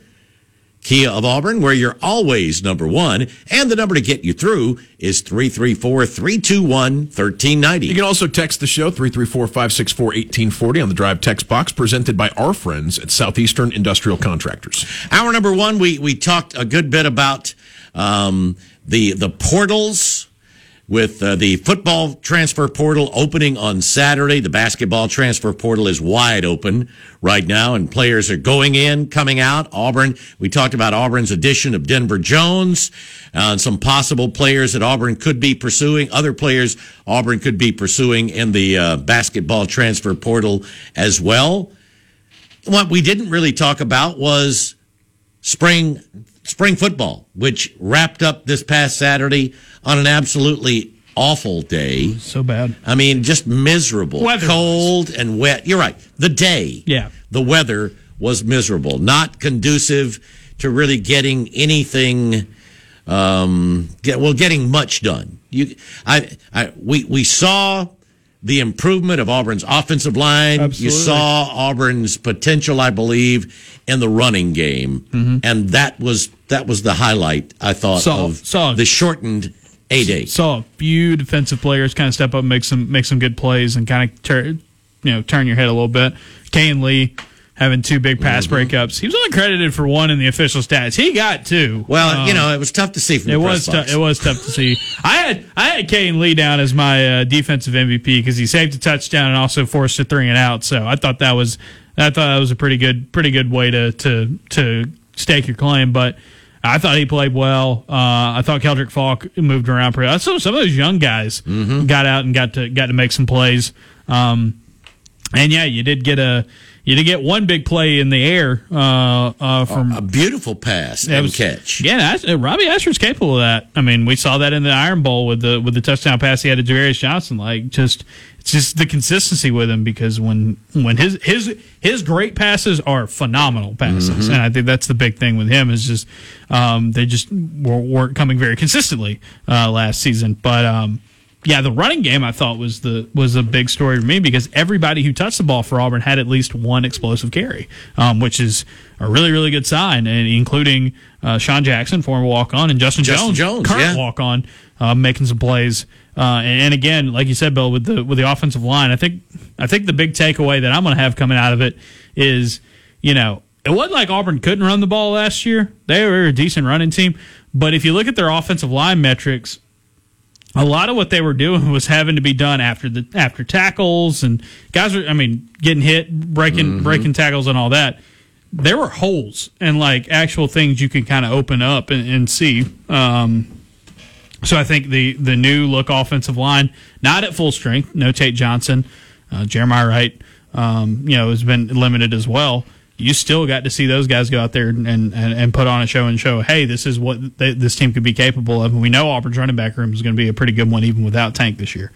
I mean, a lot of it still seems to hinge on like what what progress can Auburn make in the passing game between now and the start of the season because you can you can be an imposing running team, but you're going to run into teams that can neutralize that if they don't have to worry about your passing attack at all, or if they don't have to respect what you can do through the air. I mean, it's it's it's tough to be one dimensional, even if that one dimensional, even if that one dimension is a is a real strength of your team. So that's not to say Auburn's, uh, you know, I, I still think Auburn Auburn needs to to run the football, obviously, and and if you have a quarterback who's mobile, we've seen Auburn use that in, in years past to improve the running game and limit how much you really need to throw the ball. But yeah, I think it's uh, you know Hugh, Hugh Freeze is going to is going to try to suit whatever he wants to do to the talent on the field.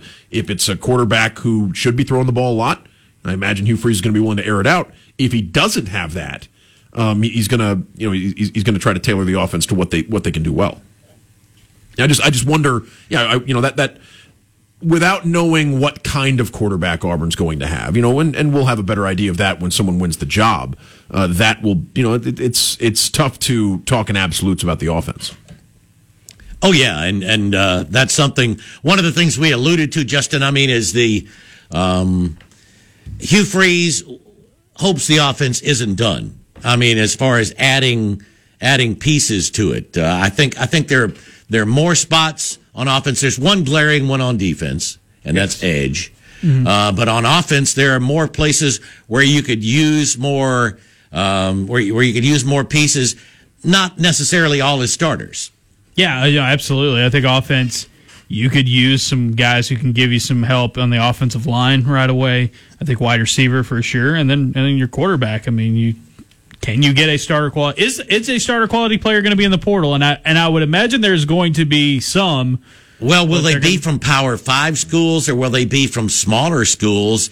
And is it the other thing is is it as or more likely perhaps that there could be a graduate transfer? And remember, those guys don't have to go into the portal at this time between April 15th and April 30th. But you would like to get them in on campus as soon oh, as you're absolutely, you'd sure love to have them in and sometime during the and summer. that's the only way you can get anybody from the SEC in right. at this point. Oh, and we're talking well, quarterbacks, but that can be for think that's the only way you can get them in from the SEC unless they get them, a waiver. I just don't see them. I, I the SEC was so resistant. The SEC is going to be much more hesitant than the NCAA to just grant a waiver. Grant waivers, yeah. They were so resistant on letting grad transfers make those moves. Right. If you go back a few years ago, so.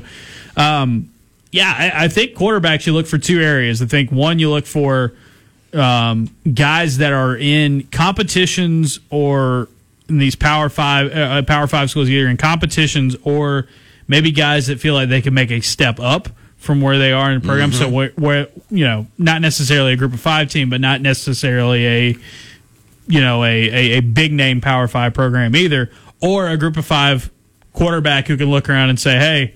I can go do this at a place like Auburn and you know make myself some more NIL money, get myself on a bigger radar for the NFL, and and, and you know just take that step forward. And I think you're gonna you're gonna see those two. Those are the two archetypes I think that you're gonna see.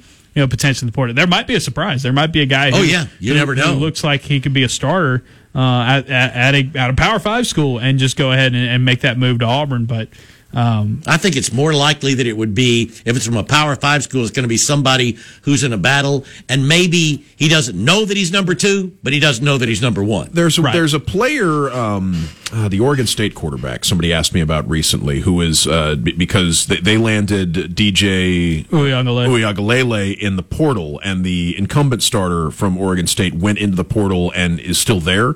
Um, his numbers were not great. His numbers were not great, but he would be he would be yeah. a you know you're, you're a power like five. The st- like the old Dominion quarterbacks in the portal now too. It was the other that was the other starter that I can see.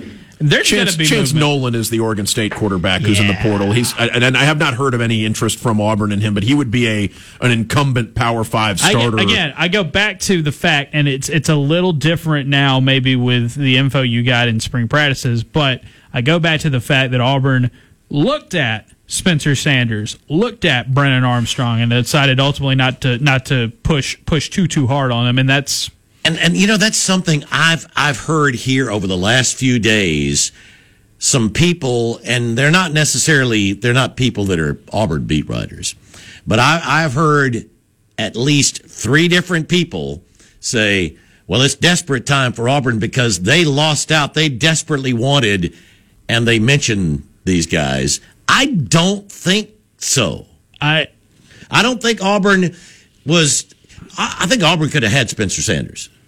The fact that Spencer Sanders is at Ole Miss right now, and he's not guaranteed to start, and probably won't start right. at, at Ole Miss. Auburn didn't bring him on campus for an official visit, and yeah. and you talked about it. It's like there were some guys that we looked at that you know that that they didn't feel quite as strongly about. You I mean, Grayson McCall is a different story. Grayson McCall's a different story. Devin Leary was a different story. Those are the guys you knew that either were going to mm-hmm. come on campus or did come on campus. Right. So it's like I don't think you're in a position where you have to get somebody just for the sake of getting somebody. But if you're going to get somebody, get somebody who can help you out right away. Because look, you've got as it stands right now, there could be movement, but as it stands right now, you've got you know you got Holden Geriner who's a 22 quarterback. You've got Hank Brown coming in as a 23, and you've already got Walker White set up for 24. So like your future, your future, at least you've got a a, a chain where you can say, mm-hmm. okay, bringing in a blue chip or near blue chip type type of quarterback each of these seasons that fit your system. You're, you've got that going right now. Right now, you need to find somebody who can help you win right now. And whether whether they come in and beat out a Robbie Ashford or a TJ Finley or Holden Geriner or not, you got to give somebody who can give you something and not just like oh well maybe maybe this is a maybe this is a, a guy for the future or maybe this is a develop, developmental piece i don't think you have to do that as much because you have those guys coming down the pipeline you need somebody who can help you win games right now How, what what have you heard about the uh, what's the Oregon State quarterbacks? yeah he was just That's- talking about Chance, yeah, yeah, Chance, yeah. uh, Nolan? Chance Nolan. Yeah. I think you're more likely. I think again. I think you're more likely if Auburn gets a quarterback. And I I can't wait to be dead wrong about this, but I uh, but I but I'm, I think if Auburn gets a quarterback in the portal, it's somebody who's not in there right now. I, I think it's somebody who's going to be I making so, making an announcement this weekend, and be on the lookout. Again, like I said, I would look at guys who are in battles right now at quarterback at these at, at power schools or a group of five players making a jump up, or maybe that kind of mid tier or lower tier power five school where a place like Auburn could be more NIL, better uh, better competition, more exposure. much more Yeah. exposure for the future. Um, those are the three kind of areas where I would see that happen, and it just none of the guys who are in the portal right now kind of hit you as like, yeah, that's it. Like even the old Dominion quarterback who's in the portal now, it's like. Ah, it's fine. Like you know, it's like why is he leaving Old Dominion? like you know, it's it's it's that's the kind of thing you have to look at and say, okay, what like are you going to be make this team better? Is Auburn going to be potentially a win or two better with those guys? I am curious to see what kind of market is there for Hayden Wolff. He's the he's the Old Dominion quarterback. Uh, the 22 career starts, I think, in his in his college football Has he career. been start. in the portal, or is he, He, just, he just he he just just- he he just just entered the portal. so he announced? He, or did he, He graduate? he- He, just announced, so he, He can just go announced. into the portal He- He's, officially. he's, Yeah. he's, he's announcing that he's not going to play Right. an ODU Okay. spring game, and he's going into the portal on Saturday. So he announced announced that on social media today. yeah, because I mean, there's some guys that have been in the portal. and he's a you know, he's a solid group of five quarterback, but not like a not like a Grayson McCall or like when there was the talk about the kid from Tulane transferring Yep. um, somewhere. Uh, you know uh, that that seems to me kind of more of if you're going to make that jump up, you're either going to do that or you're going to get a guy who may not be a household name or not a regular starter yet at, at the Power Five level, but you can see kind of the potential there and and, and where they, they might fit. in. 25 games played at ODU, uh, about 5,600 yards, 30 touchdowns, 16 interceptions, 60% completion rate. Yeah. He's uh, he started 22 games in three seasons for uh, for, for the Monarchs.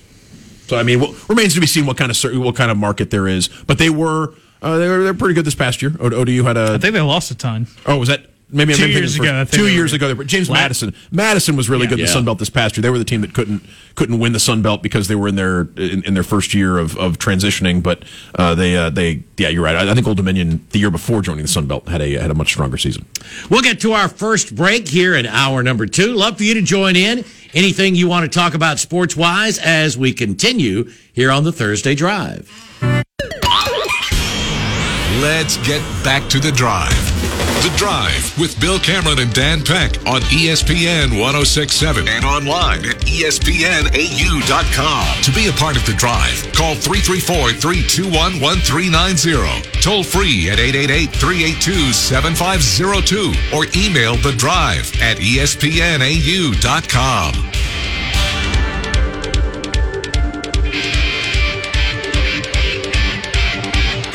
Welcome back into the drive here on this Thursday afternoon, 19 minutes after 5 o'clock.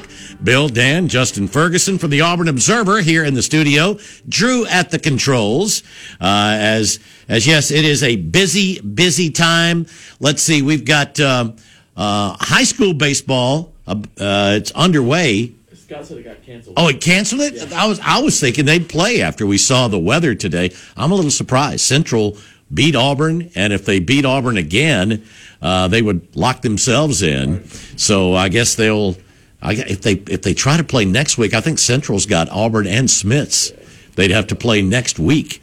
But uh, uh, speaking of baseball, Auburn, Alabama baseball in Tuscaloosa this weekend. Two teams desperately um, needing to try to get things turned around. Alabama drops the series to Mississippi State, a state team that had gotten off to a terrible start. They had a long, long losing streak uh, in conference play that they'd snapped and then went in and uh, took the series from Alabama. Both Auburn and Alabama coming in at four and eight on the season, and we were talking about it uh, a little yesterday. Um, that that you know just the the pitching woes are just are just unbelievable. And uh, Butch Thompson today spent a little time with the media, and they're they're shaking things up again with the uh, with the rotation. And Tommy Vail's going to get the start tomorrow night. Then Drew Nelson, who opened the season as a weekend starter, will uh, slot in for Saturday. So Auburn going with a pair of lefties on Friday and Saturday. And Will Cannon, who pitched in relief, he'd been the closer early in the season and then moved to the uh, starting, uh, moved into the rotation and started last Friday, I believe, uh, or was it Thursday, Friday? It was Thursday, Friday. That's right, because of the weather. Started last Thursday. Uh, had to be brought in uh, on Tuesday night in Atlanta against Georgia Tech, and uh, he will be the closer again this weekend. So, so Butch trying to uh, you know trying to find the right combination, but that way Will Cannon could possibly pitch a couple of times this weekend. He said one of the things that they have learned over the last few days is you've got to have more arms available in the bullpen. Just uh, and and they ran out, and they have a couple of times here over the past couple of weekends, and just didn't have anybody, and uh, we're we're really in trouble. And so Will Cannon going back to the end of the game. They're hoping they'll, you know, they'll be able to get to him with an opportunity to win. They'll need more innings out of their starters, though, in Tommy Vail and uh, uh, Drew Nelson, though, on on Friday and Saturday. We've, we've wondered. Thank you, Drew. We've wondered if uh, if the if if the part of the bullpen struggles have had to do with the fact that everyone's roles are up in the air every, Yeah, every single week. and Everybody's tough to- roles have changed a lot. Yeah, tough, tough to get into any sort of, of routine or, or uh, you know, or, or something. You know, tough to get comfortable uh, when, when when things are in uh, in flux the way they are with, with this Auburn pitching staff. So, it, you know, on one hand, it's it's great that Butch is trying to assign roles and and clarify who is you know the plan, who's going to do what this weekend. At the same time, I'm reluctant to name a clo- I would be reluctant to name a closer per se because Auburn's faced so many high leverage situations earlier in games. You're right in, in the middle of the game. yeah, early in games, and Well, you wonder maybe maybe on Friday if it gets tight and it's there and Auburn has a lead and it's the fifth or sixth inning, maybe you go ahead and go to Will Cannon and say, see if you can close it out, we're we're seeing just it to, the- just to get a win. I mean, I mean, th- there are like an old school closer. Yeah, I mean, well, there, there are players who are known as you know in, in the majors. There are guys There who are guys the that are one-inning guys, and that's Yeah, it. The, the one you know un, unquestioned closers. There are also relievers who can go in and close a game. oh, and, but and, and Major League Baseball's changed so much. We Yeah. were talking about it during a break a while ago. Um, uh, uh, Justin was talking about Jose Alvarado with the Phillies, who has been unhittable, and he strikes out just about everybody he faces. But the the, the Phillies are, are, as many major league teams are doing now, is when they get to a critical situation in the game, regardless of what inning it is, if it's after you know after the fifth or sixth. And there's a tough lefty, especially coming up. You go to your best left-hander. Yeah. Whether he could be your best closer, You think about- it's more important because you can lose a game in the sixth or seventh inning just as easily, sometimes more easily than you can in the ninth. Yeah, and for Braves fans, you can think about AJ Minter's done that for years for you, and then Tyler Matzek did it in that playoff run. Um, it was just as valuable. Mm-hmm. I would argue even even more valuable than a, than a closer during that World Series uh, trip that all uh, that the that the Braves made. So I, I yeah. wish there were a way baseball could do something besides just the hold Yeah. for those things because sometimes guys get credit for a hold when they come in and they're awful. You know, they just Yeah. happen to come in with a lead and they leave with a lead My and they get credit for a hold. My my all time favorite baseball stat is a a closer who blows a save and still gets a win because their team wins Yeah, they- in the they- bottom of the night. so they get something Like- positive, yeah. it's, uh, that's always cracked me up. It's uh, uh, AJ Minter had one of those the other night um, when uh, when the Braves beat the Reds on that uh, on the walk off from uh, from Sean Murphy Mm-hmm. blows it uh, blows the save in the top of the ninth. And then come to the bottom of the ninth, Murphy hits a walk off homer. It's like, hey, here's a win. Congrats. there was a there was a and it's a little scoring wrinkle in the rules of Major League Baseball. There was a deal in an Oakland A's game recently. I think it was yesterday, where the pitcher that would have gotten the win was deemed ineffective by Yeah. the by Oh, the that- score. that's been in the rules forever. And, and so the score, you know, did did not give Give it know, to the most effective guy. yeah, gave it to the guy who would have gotten a save, I Mm-hmm. think, by the rules, but decided he got the win instead because the, the guy who uh, was was in line for the victory uh, had been. I mean, the rule the rule says right that it's a uh, if it, if it's an ineffective outing, The scorer's discretion. MLB Rule 917C says, quote, the official scorer shall not credit as the winning pitcher a relief pitcher who is ineffective in a brief appearance when at least one succeeding relief pitcher pitches effectively in helping his team maintain the lead. In such a case, the official scorer shall credit as the winning pitcher the succeeding relief pitcher who was most effective in the judgment of the official scorer, unquote. The, so how would that make you feel in your fantasy league if you lost the league because of by a save? An ineffective outing is defined later in the rule book, quote, when a relief pitcher pitches less than You're one already ahead inning. and, le- and wins, and you get the Yeah, save instead. that would that would stink. It's If- like no, I, I don't want to win. I want to save. Because I'm in a head to head cat league right now, Uh-huh. and it's like they're like, yeah, That's I might- critical. I might be crushing somebody in wins. I would love that save though. You need every been nice. save. That- that's exactly Yeah, right. But fewer, but anyway, less than one inning and two or more earned runs. Uh, Speaking of saves. even if such runs are charged to a previous pitcher, unquote. That that's the uh, that that's the rule. you know more about this. I always get confused when because I, I know the rule of thumb is a guy can come in and save three runs or less, come in One inning. uh, one inning. What is it when? What is it when you bring him in when there's runners on base? Like what's the tying run has to be on deck. Tying run has to be on? Deck. Yeah, deck. so it can be a five. Let's see, uh, five run lead, yeah, with, Yeah. with bases loaded, right? You can have a five run save. Five run, uh, five, run, run lead lead if, the bases if loaded. the bases are loaded and the tying runs on deck. Then that can be one out. yeah. So a guy Can can be one pitch. Yes. Well, I guess the whole- Well, that and, and and we've seen and and as a matter of fact, there was a player. Uh, it wasn't last year. It was a couple of years ago who came in in that situation, picked the runner off first base, never threw Never a threw a pitch, pitch and never got threw a it. pitch and got a save.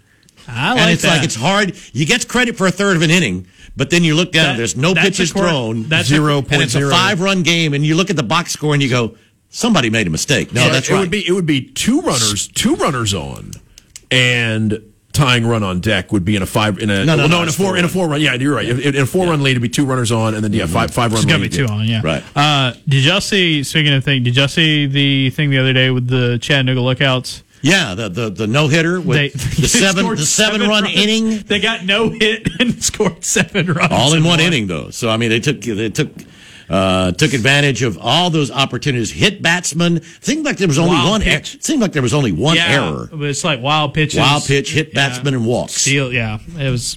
That's And- and that's- one E. That's got to be the. Uh, you, will, I don't know how many times you will ever see a line score that has seven zero next to it. Like, No. like that's not a not a not a usual. No, that's the most runs. I'd ever seen score in a no hitter of what I really consider organized. I'm not talking, you know, kid pitch, Yeah. because you might you might see no hitters there with a lot of runs. Yeah, but, I've uh, seen I've seen some box scores and or line scores in like uh, high school High base- school. high school baseball High and softball. sometimes. Oh, yeah. There was a softball game a couple years ago that I saw. It was like in the state tournament where it was like one team scored like twenty or twenty one runs and they only had three hits. Yeah, just because a whole lot because of they couldn't throw strikes. That's right. If I recall correctly, the game that ended the my my senior year at Niceville, the, the final game the baseball team played uh, in, in the playoffs that year would have been a. I want to say they lost a no hitter two nothing. Like they no hit the other team, but with with uh, they they had a guy who got on base twice, stole a couple of bases, advanced advanced to third, and, and got home that way. But they yeah, I think I think they lost a, a no hitter. They two nothing to to uh, to, to end. It's got to be tough for the pitcher, right? That's your last that's your last game as a, a no hitter. But the uh, but, but two guys you get on, uh, and and I want Yeah, to all you, all you, all you, you know, in the glory days, all you do is say your last game was a no I think it was. A, I think it was an, like a guy. Maybe the one of the only base runners he allowed uh, went first to third on a pickoff attempt, like a like a, a pickoff attempt that went awry. Uh, you know, ends up with uh, uh, with, with with the you know. Mm-hmm. But, but yeah, no, those those those things can happen. Anyway, so uh, so yeah, Will Cannon moving to the uh, to the bullpen for this series against Alabama. And uh, yeah, we'll, we'll see. And Sunday obviously is TBA. Now Butch did say that if you know if Auburn didn't need him Friday or Saturday, that he could get the start on Sunday. All right, we're approaching our the uh, bottom of the hour break. We'll go ahead and get to that. Love for you to join in. Anything that's on your mind here on the Thursday Drive.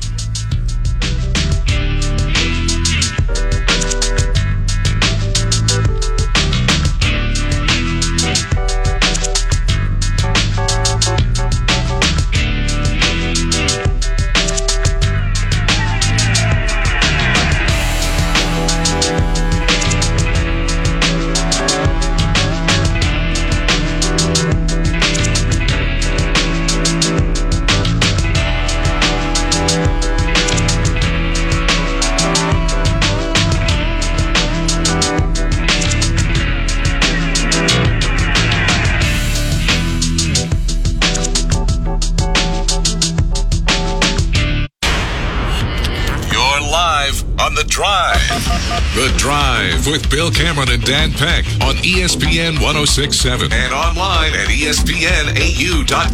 To be a part of The Drive, call 334 321 1390. Toll free at 888 382 7502 or email us at The Drive at ESPNAU.com. Welcome back into the drive. Final 25 minutes here on this Thursday afternoon with Bill, Dan, and Justin. One thing we didn't mention when we were talking a little Auburn baseball. Good news from uh, from Butch Thompson that Joseph Gonzalez is going to make the trip to Alabama, traveling with the team. Said he got a good report from uh, Dr. Andrews on A Day, and now the hope is that he could be he's throwing, and uh, the hope is that he could be back in two or three weekends. So that is that is great news there because I mean Joseph Gonzalez was obviously the ace that Auburn wanted to try to build its entire pitching staff around. Yeah, it would really be. I mean, we've been talking about the, the pitching being in, in flux all season, or really all conference season, with, with the injury to Joseph uh, taking him out of the equation, and that's that's caused Auburn to scramble and, and have to stretch relievers and, and use relievers and, and, and pitchers maybe in, in situations that uh, aren't. Uh, ideal, or, or when when Auburn really wanted to use them, if the staff was at uh, full strength, Joseph Gonzalez, hopefully a return with some time left in conference play could change the fortunes of a team that uh, needs to needs to win some games over the next couple of weeks. Well, I mean this this weekend will get you to the halfway point in SEC play. So if he's back for the uh, final, you know, at least three weeks of the regular season and then the SEC tournament, hopefully, uh, I mean that would be a huge, huge addition and a big, big boost. So, uh, so you know, keep an eye on that. Hopefully, everything goes well for Joseph as he continues to try to work his way back. There's some Braves news you know, that didn't mention. Oh yeah, no, the, on the air, the but Braves, the Braves have had a lot of injuries. Um, Still the second best know, record in baseball. eh, but I mean, they don't have a lot of injuries that appear to be long term Yeah. injuries. I mean, Max Fried's been out. Um, Still let's wait- go through. Let's go through the Still- pitchers. My still- goodness. Still, waiting on Raisel, Raisel Iglesias. Iglesias to come back. That's the that's the big one you worried about. But you did get Kyle Wright back this week, uh, which is a good sign. And then yeah, you know, position players. I mean, Michael Harris should be back at some point next Yeah, week. I, I think yeah, I think he'll be back in a week. Yeah, Orlando Arcia, who just a few days ago, I mean, when he first got hurt, he got hit by that uh, 98 mile an hour fastball. Was it just yesterday? Mm, last night. Wow, just it was. I mean, the initial report was well, the X-rays came back negative. The initial X-rays came back negative. I guess the swelling went down, and they they re-X-rayed it and found a break. I mean, you're hit by a Hunter Greene fastball. Uh, it's going to hurt wherever because he throws because he throws he throws more fastballs over 100 than any other starting pitcher Yeah, in baseball. I and he, and he threw what a 105 pitch last year. yeah, Yeah. Guy was guy, guy threw 105 miles an hour. I I don't know how much money it would take for me to get hit by a Hunter Greene fastball.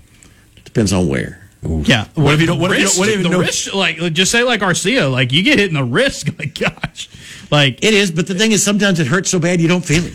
Yeah, just And you know, I probably feels- wouldn't feel it so bad if it was like- a lot of money. Yeah, right. Yeah, just go right to the right to the head because then I feel like you're not you're not. Oh, Feeling then it. you wouldn't worry about Yeah, feeling it. you're not feeling then a your thing. family maybe can enjoy that money. You're not feeling a yeah. thing. Your heirs. Yeah, Yeah. I, yeah, yeah. That's.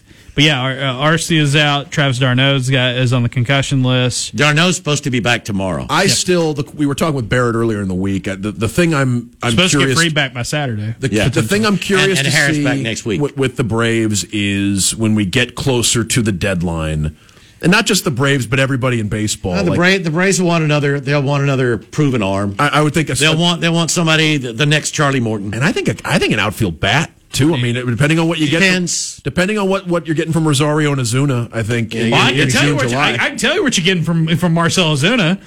You're getting a homer You're get- every twelve yeah, at bats. You're getting a bingo. Nothing You're, else. get, you're getting a bingo batting average for 15 million a year. I think there's only twelve. How about how about a, yeah? Well, how's Rosario doing? I mean, he's right there He too. homered. right? He gave you the game. He won the game for you last night. His, his average is, I think, on the wrong side at 200 as well. I think it's Uh, actually. I think it's exactly 200. Oh, there you go. Well, that's- that's- that's the- that's but the- at least okay. Well, with Eddie, he's going to make some plays in the field. You can't really play Ozuna No. in, in and the it's field you know it's all. hard to believe. I mean, Marcell Ozuna won a Gold Glove when he was in Miami. Yeah, it's just. I mean, it's it's it's it's you know, it's it's on one hand in Marcell Ozuna, you had a guy who got on got into a lot of off the field trouble uh, here recently, and his career has never been the same since he's came back from it. And then on the other hand, he's the worst hitter you have on the team. So it's like really like you know you just gotta you gotta suck it up and deal with that. I guess it's it's very every time I see him, I, he, he struck out. He struck out in the eighth last night. He's uh, struck out. I looked at his stats a while ago. He struck out 13 times in 36 at bats. Yeah, he, he struck out. He struck out in the eighth. that's not the worst. That's not the worst stat. I mean that that he has. He struck the out fact that he has uh, three hits in 36 at bats. Two of them have left the park. Yeah. but just three hits in 36. At Yeah, he struck out in the eighth inning last night, and the boos were quite loud Mm-hmm. in in Truist. Like, they're just people are just tired of seeing him, and I and I get it, but like, there's also nothing you can do about it because no one's going to want to trade for him. Well, one's they won't wanna give you him. anything. There, there are some, there, there are some teams that would take a chance on him, but they're not going to give you anything. Right, and, and you'd be you'd need to be willing to pay 75, Most of his 80 salary. percent of his That's right. salary to go play somewhere else if, if that's if that's where the Braves want to go. And I think the issue there is if if Atlanta added an outfielder that they needed to play every day, you know, maybe there maybe there's a version of that where Ozuna is also no longer on the Braves. You know, if they have if they have to figure out what I don't think do. they want to just eat 36 million. I don't think they do either. I mean, that, that's where it's it's. Um, I mean, but but but there, you know, but you, you don't want to you don't want to play an automatic out either. Well, just you don't because have to you're paying play him. You could. I mean, if you're just paying him, you could just, you know, he could just sit there on the bench. At least you have 26 spots now, where it used to be 25. And a fully healthy You could use team, a and a hitter. fully healthy team. When you have d'Arnaud, when you have uh, when you have Michael Harris back, I don't think you play Ozuna that No. much, especially if especially Yeah, if he just becomes a right-hand you're pinch hitter. And then you then you've gotten some like you've gotten a little bit out of Sam Hilliard. You know, you, some of some of these new guys you, you've brought in, um, you get a little bit of that. Uh, enough, I think, to to make it work. But yeah, I, as you get closer, like getting a, like Bryce Elder's had a great run here, but I think with, with a fully healthy rotation, you would love to get one more. I think you want one more experienced arm, Big arm. mid rotation kind of guy. would be great to see for Atlanta. And then yeah, if they could get a they could get a guy who could be a corner outfielder for you left field. I, mean, I keep primarily. thinking. I keep thinking Bryan Reynolds is gonna get traded, right? I mean, it's gonna it's gonna be somewhere. The Pirates don't hold on to players like that for. they're for- they're pretty close to, to getting that deal. I know done. it sounds sounds like an extension might be happening, and, and Mm-hmm. and the pirate, you know, the pirate rebuild's been going on for a while. It's just that's that's that's a tough place to sign long term if you're a player that Mm-hmm. yeah. wants to. He, he apparently doesn't mind. yeah, he, he likes it there, but that's that's a guy that you know for a year and a half. I feel like there have been rumors uh, just about as much as any outfielder, uh, you know, Yeah. outside of Soto maybe. Regarding, You would love to. You would love to get into June, probably, and see. Okay, which teams do we already know are not going to be anywhere near the playoff hunt, and then see if you can try to flip. The other problem though with Atlanta, when you talk about making trades for uh, uh, proven players, they've done it so much these last few years. Anthopoulos has done a great job of wheeling and dealing. They've got the lowest ranked uh, farm system in baseball right now because they've they've let a lot of Yeah, their they have. They've go. traded a they're lot either, of They're either they're either playing for the the thing big is, league- as long as you win, Yeah. you know that's fine. But you need time to try to build it back. they're they're they're either with the big club, big league club or they're now. low minors. Yeah, yeah, yeah. yeah. Um, Or they're not, they're or they're not quite. They're they're not Like, major like- league ready or won't I be like for a little while. I like the high school pitchers that they've got in, in their system right now, and they've got a couple of position guys that I think are going to be going to be pretty fun in time. But yeah, this is, I mean, it is the lowest rank. It, it does show you, and I hate I hate saying this, um, but I'll do it because Dan's sitting in here. It, it, it shows what like the Dodgers have done, or is incredible because the Dodgers have a top five farm system every year, and also the biggest payroll in baseball. Well, it's They're close to because it. they're not trading for as many guys as they are signing them. I mean, the Dodgers can spend, and they spend on the system as well. And So- really, They I do, mean, a great, they do a great job. It, it does remind me of when the Braves won the East every year, you know, back in the day. And, and the now they're Dodgers, back in that. the Dodgers haven't gone out and signed a ton of. I mean, Freddie Freeman's probably the most prominent free agent. You know, guy who was actually in free agency when he came to the Dodgers. Mm-hmm. No, they- but they're able to get guys in, in trades Yes. that the other teams know they're not going to be able to hold on to because they're going to sign. And and the and the I don't know what the Red Sox were doing with the Mookie Betts trade, right? Yeah, I don't know. Because don't tell me they can't afford to sign Mookie Betts there well, in Boston. they didn't want to. Yeah, well, that's that's That's- that's their, that's the Sox. That's I their can't help problem. that. But They- the- I was surprised they got a deal done for for Rafael Devers because I, I thought that was just going to Mm-hmm. be the next one, where it's just like, oh, the what, the Red Sox are going to do something weird. The thing the Dodgers have done over the last decade or so that's remarkable is they've they've found guys that were cast off from other organizations, brought them in. They they've they, they have they have been amazing. just Justin Turner was outrighted by Yeah. the Mets, came to the and that Dodgers. was not his first organization. Yeah, and came to the Dodgers and became an All Star. Max Muncy couldn't stick in the Oakland A's lineup. Chris Taylor. The, the, the, the Dodgers got him for nothing. Yep. He came in. He was a multiple time All Star uh, for the LA Dodgers. It, well, it just Chris shows Taylor- you how helpful it is when you have protection around you in the lineup. when you when you talk about the A- well, the Mets, there's a different story. But Max Muncy not hacking it on the A's, it's like, well, he didn't really have a whole lot around him for most of that run. Now, But even some of them are guys, yeah, that had multiple opportunities, multiple places, and it, it just, mm-hmm. I mean, some of it might be the Dodgers, you know, hitting system and, and getting guys to, to And, improve. well, some of it might be, you it's know, sort of can- like the way it was way, way back when it seemed like anybody that put on the Yankee pinstripes all of a sudden became a better player. And that's sort of the way it seems like with the Dodgers. I mean, now. Tr- Trayce Thompson's numbers since Yep. the middle of last season are. oh, he's been he dropped by a couple of teams. Yes, and this is a Couldn't guy hit for anybody. This is a guy that nobody wanted, and he get- he shows up. He's already LA, had a three homer game. and they, they've had a, they've had a couple of those in in, uh, in in in their in their lineup, which is, which have broken right for them. And uh, well, you know that's that's a tough thing to keep going though, because you got to keep you know you got to keep finding right. jewelry in the garbage. All right, let, let's uh, while we're talking about by baseball. the way, by the way, the Rays won again. yeah, they did 13 and oh. 0. Seven run fifth. They were down three to one and had a seven Red run fifth. They have, that's tied the Braves and who was the other team? The Braves and was, the Braves uh, were the first team in '82. Somebody else did it in the '80s. Eighty-seven Brewers Yeah, also the started Braves and the 13-0. Brewers thir- at 13 and 0. If they win tomorrow, it's the the the best all time modern day baseball since since pre 1900. Do you know? the, do you know who the team they would tie at the fourteen? uh, it was start? like a uh, it was a St. Louis team. the St. Louis Maroons. Thank you. Of the Union Association. Yeah, you know- 1884 St. Louis. And you know their Maroons. closer. No, it's like yeah. How many of those guys did you have in the St. Louis Greystone Bill? Maroons. That was a little before, the, little before the Greystone. 1884 St. Louis. Maroons. Now the 1984. No, no, I can I can talk about those guys. Um, no, I wanted to wanted to get your thoughts, Justin, on uh, since you're I mean since you're a Braves fan and follow um, Major League Baseball as well and a couple of fantasy leagues. Your thoughts on the new rules changes? We talked about it a little yesterday. I I'm I'm a fan of I'm a fan of the shift uh, rule going away. I am very much I like very that. much in favor of like- no no more overshifting. Yeah, I like the no more overshifting rule.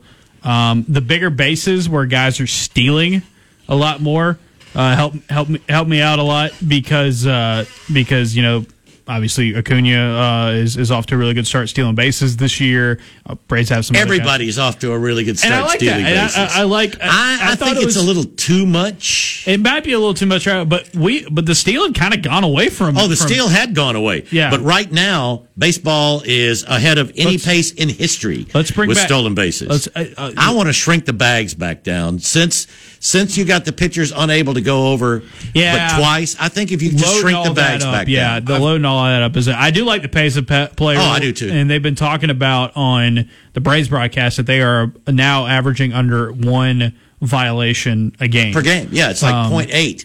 Uh, I've heard There were two last night in the Braves I've game. heard both some Reds major guys. league pitchers say, "Hey, just give us 20 seconds all the time."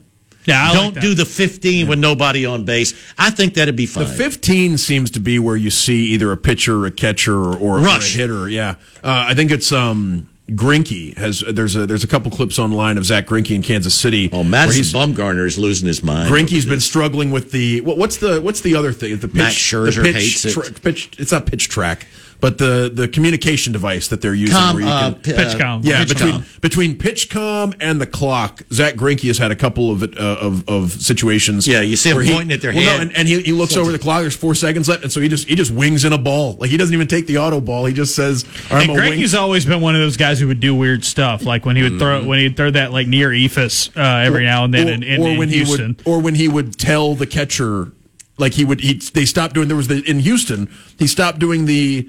He stopped doing, or it was Arizona. When he was in Arizona, he wasn't doing the signs anymore. He was just talking to the catcher and saying, "All right, what do you think I should throw? All right, I'm going to throw that." And he and he would, and the hit, the hitter would hear it, but then it's like, is he is he telling the truth? Is that Right. really what he's going to throw, or do you have to do you have to take his word? I mean, it's, I do- it becomes yeah. like liar's the ve- poker. veteran pitchers aren't as big a fan of the uh, of, of the clock, and they especially want that 15 seconds moved to 20. By the way, just because we were on the subject, I, I looked up the 1884 St. Louis Maroons. Yeah, uh, d- did you run- know the I- Foundations wrote that song? No, it's not. What is it? Oh well, no, I had to show. He, he I- found he found a guy, and it's like I Butter- could hear his walk up song. Dickerson? Yeah, Yeah, build me up, Buttercup. Yeah, I know. Yes. I was looking because I was like 1884. You're gonna get somebody. You're gonna get Oh, somebody yeah. with a crazy with a crazy name because that's all old baseball is. But they only had one Buttercup Dickerson. Well, they was got the only one. Sleeper Sullivan as the backup catcher. You know, he's uh, you know, Well, he never played Oh, because you know Sleeper back then there was no such thing as platoon. That's Tom- probably all he did. Real he just name- slept over there in the corner of the dugout. Real name Thomas Jefferson Sullivan, nickname Old Iron Hands, And what was he? Sleep Sleeper Sullivan, and then Oh, uh, old Iron. Well, no wonder he was the backup yeah, catcher. that's his nickname. They call him Iron Hands. Old, old Iron Hands. Their best their best outfielder that year, year was a guy named I'm gonna say his first name was Orator. yes, uh, Orator Shafer. the orator. He was- He okay, was, in- he, he in spoke- 18 he was a very, very good at In speaking. 1885, he was already 32. This man was born in the 1850s and was playing and was playing baseball. that's right. And these, Yeah, so that's why I said in in modern baseball, if the if the Rays win tomorrow, it's the all time. It's it's the best start ever for real baseball. George W. Because W. back back then, home runs. You know, if if you. Uh, I mean, all kinds of there were all kinds of crazy stats. I mean, you didn't get credit for home runs if you hit the ball over the fence. You had to hit it into the in the fence and make it around the bases for it to be a home run. George W. Shafer uh, was uh, nicknamed orator because he was an avid speaker. Yeah, that's what is- I- gotta be. Uh, he is. Uh, he's It considered. was either that or the guy couldn't talk. Yeah, he, he that was, would have been depending funny. on the kind of sense of That- humor That you would have been funny. set the set the mark. Gabby, you know. still stands to this day uh, the mark of a single season outfield assists record. He had 50 in 1879. Why are Well, people also, running on did him? you know what an assist was back then? It was an It was out, like in hockey. No, it was like in hockey. If you threw the ball to somebody and he threw it to somebody else, So he's just you hit- got an assist. So he's just hitting the cutoff man. Yeah, and, and that's an and- assist. Did it have to lead to an out? Yes, yeah. I think Oh, it had okay. to lead Okay, to you an could just hit the cutoff man But it's like assist. hockey. You know, in hockey you get an 55 assist if you're not the one that I'm- directly. I, am just passes imagining to this. the I'm imagining this old man in 18 in the 1880s just absolutely just gunning people at the plate. I, Like, I would. just- I would say if it just helps, coming up firing. if it helps our audience, or Orator Shafer kind of looks like Chris Elliott. Like I don't know if that's I don't know if that's going to be a super helpful because that's also a reference from uh, from from Speaking decades of, ago. Speaking but- of uh, speaking of old do you think, baseball, Bill? speaking of baseball He player, does. Baseball player uh, names. Sans the hair. Bill, Bill, are you aware of the uh, Are you aware of the tungsten arm O'Doyle joke on the internet? About about so Shohei Ohtani, it's the it's the joke that's uh, somebody tweeted it a few years ago, and it's it, every time Shohei Ohtani does something, it, bring, it brings it up, and it's uh it's And he always like- does that. He, he does a lot of things. and it's like, and it's like Shohei Ohtani uh, just became the first player to hit like three home runs, and like it, the joke is like he had three home runs and eight RBIs, and he and he uh, you know struck out seven uh, uh, batters, becoming the first player to do that since a tungsten arm O'Doyle in 1874, and the Angels lose five to three or something like that. And so it's a joke that every time it's a Shohei Ohtani does something great. Oh yeah, the Angels lost. That gets brought back up to the point where if you type in tungsten arm O'Doyle uh, t- in baseball reference, it shoots straight to Shohei Ohtani's uh, uh, ba- baseball. But it's like those kind of old things where it's yeah, when guys used to be two way players all the time. Oh yeah, is, is where Well, there's no such thing. It was it was it was a shame. It was it was a dishonor if you didn't finish a ball game if you were starting pitcher. It's easy for it's easy for me to say it from sitting over. We got to take a break. I, we're, we're, yeah, we're, way we're way behind. Yeah, let's do that. Uh, we, we, we'll see if we have time to wrap it up when we come back here on the t- on the Thursday drive. Drive continues. Continues. continues. The drive with Bill Cameron and Dan Peck on ESPN 1067. Online at ESPNAU.com. To be a part of the drive, call 334 321 1390.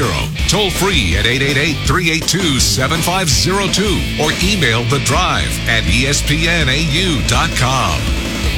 Welcome back in. Final minute or so here of the Thursday drive. Yeah, we just uh, sort of got caught up into all kinds of baseball stuff. It's fun though. I mean, um, there's no telling what direction we'll go. I mean, usually, you know, we we can let uh, folks lead us with uh, with calls. If we don't have a call, no telling which way we'll go. Just before we run out of time, remind everybody again of all the things that that uh, you've got coming up and uh, how they can get it there at the Observer. Yeah, AuburnObserver.com got stuff this week uh, on every football scholarship player. Got a Denver Jones breakdown, mailbag out tomorrow. A couple of podcasts with some dude named Dan Peck on it. And uh, yeah, you can get all that AuburnObserver.com. Sign up. We email everything to you pretty much every weekday morning uh, at 6 a.m. Central Time. It's $6 a month or $60 a year to sign up.